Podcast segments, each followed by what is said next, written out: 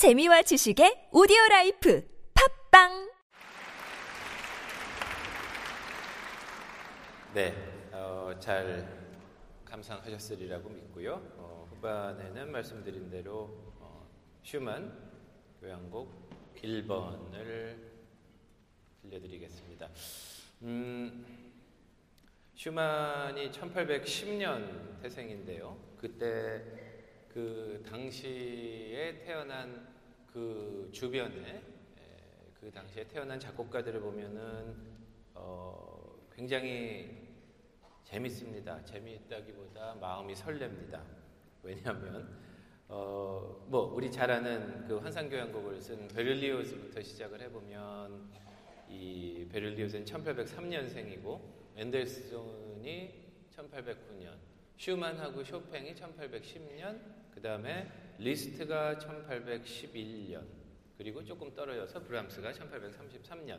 뭐 대충 이렇게 보면 진짜 그 낭만 시대의 황금기에 있었던 사람들이 다 비슷한 때 태어났기 때문에 어, 또 이들이 이제 성장하면서 서로에게 도움을 주고 격려를 해주고 특히 이 슈만은 어, 브람스에게 아주 큰 어, 많은 어, 정신적인 여러 가지로 도움을 많이 줬습니다.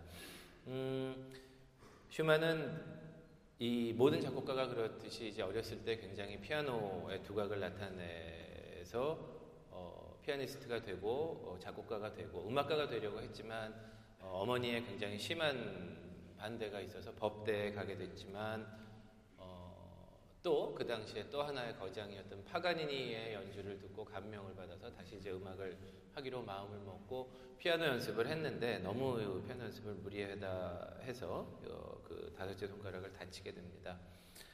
아, 그렇지만 이제 그 당시 다시 음악을 전공하기로 음악을 전공하기로 하면서 어머니에게 쓴 편지 중에 이제 한 구절이 있는데 음, 어머니 나의 삶은 온통 음악과 법학 사이에서의 투쟁입니다. 법 안에서 가난하고 불행하기보다는 예술 안에서 가난하고 행복하고 싶습니다. 네, 이렇게 그 편지를 쓰기도 했습니다. 이 교양곡 1번은 이 그 봄이라는 말씀드린 대로 부제가 붙어 있는데 슈만은 특히 음악뿐만 아니라 문학에 굉장한 그 저 재능이 있었습니다. 그래서 특히 시에 대한 사랑이 굉장히 특별했는데요.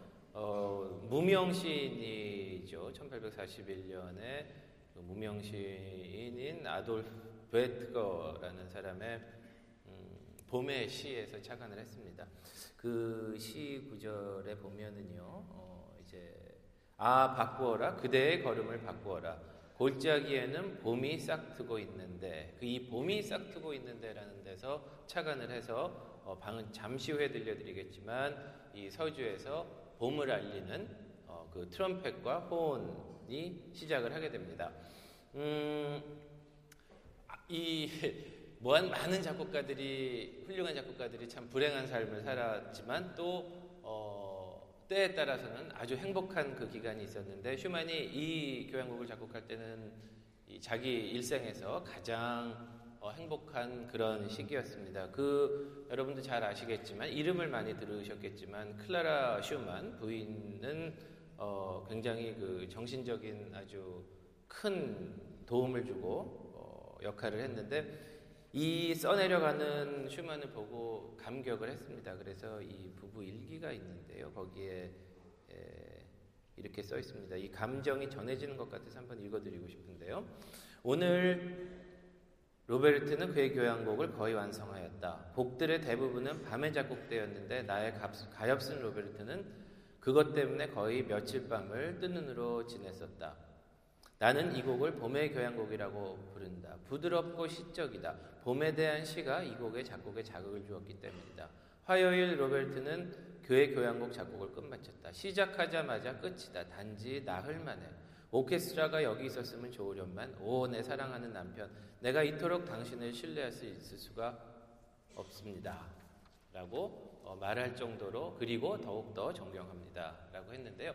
이 악장마다 부제를 처음에는 붙였다가 혹시 이게 표지음악으로 어, 오인되는 것은 원치 않았던 것 같아요. 그래서 어, 쓰진 않았지만 1악장의 이제 성격을 이야기하는 거겠죠. 1악장의 성격은 봄의 시작, 2악장은 밤, 3악장은 즐거운 유희, 그다음에 4악장 만개한 봄 이렇게 됩니다. 이 대개 이 저 낭만 음악에 오면서 작곡가들이 지난번에 브람스 2번을 연주해 주면서 제가 말씀드렸던 그 형식이 있습니다. 곡을 하나로 통일하기 위한 어, 어떤 작곡 형식이 있는데 이 역시 이 곡에서도 슈만도 그 형식을 어, 이용을 하고 있는데요. 일단 처음에 시작되는 그 트럼펫 서주 브람 슈만 자신은 이거를 잠을 깨우는 소리라고 이야기를 했다고 하는데요. 그 우리 한번 들어보실까요?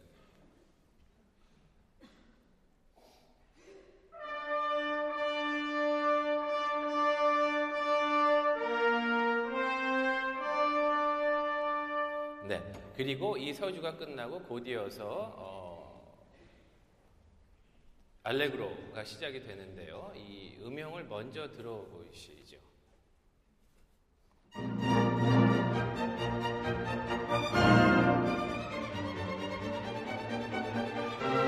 네, 우리가 그 제목에서 느끼듯이 아주 가볍고 뭔가 기분이 좋은 그런 느낌이 나는데 사실은 이 머티리얼은 이 작곡을 하고 있는 이 음영은 어디서 갖고 왔을까요? 지금 들려드린 이 빠른 부분을 굉장히 느리게 한번 연주해 드리겠습니다. 어디서 많이 들으셨을 거예요.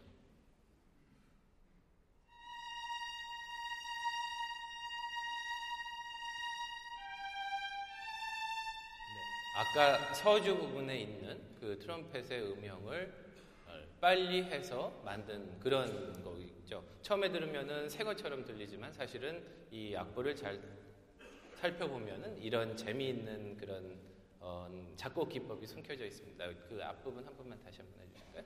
네, 제 템플릿.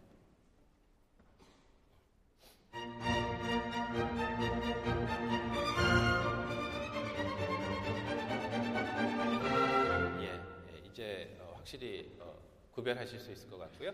그리고 또 하나의 특징이라면 어, 이때까지 트럼본이라는 악기는 사실 고전 시대에 에, 뭐 리듬 역할을 해주는 또는 어, 화음을 채워주는 역할 이 이상의 큰 역할은 하지 못했습니다. 낭만으로 오면서 이제 굉장한 역할을 하고 있는데 우리가 쉽게 생각하는 금관 그러면은 어, 뭐 큰 소리 아주 에너지가 많은 그런 소리를 생각을 하게 되는데 맞는 이야기긴 하지만 이 곡에서 어, 슈만은 트럼본을 굉장히 특별하게 씁니다.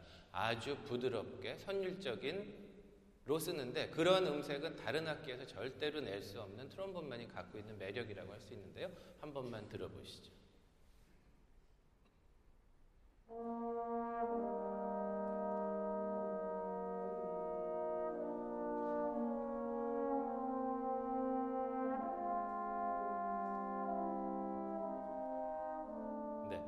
트럼펫도 없고 호은도 없는 어, 트럼본만의 예, 매력적인 그런 소리를 이 악장 끝에 소개합니다. 네 악장으로 이루어져 있고요. 네, 이제 전악장 연주해 드리겠습니다.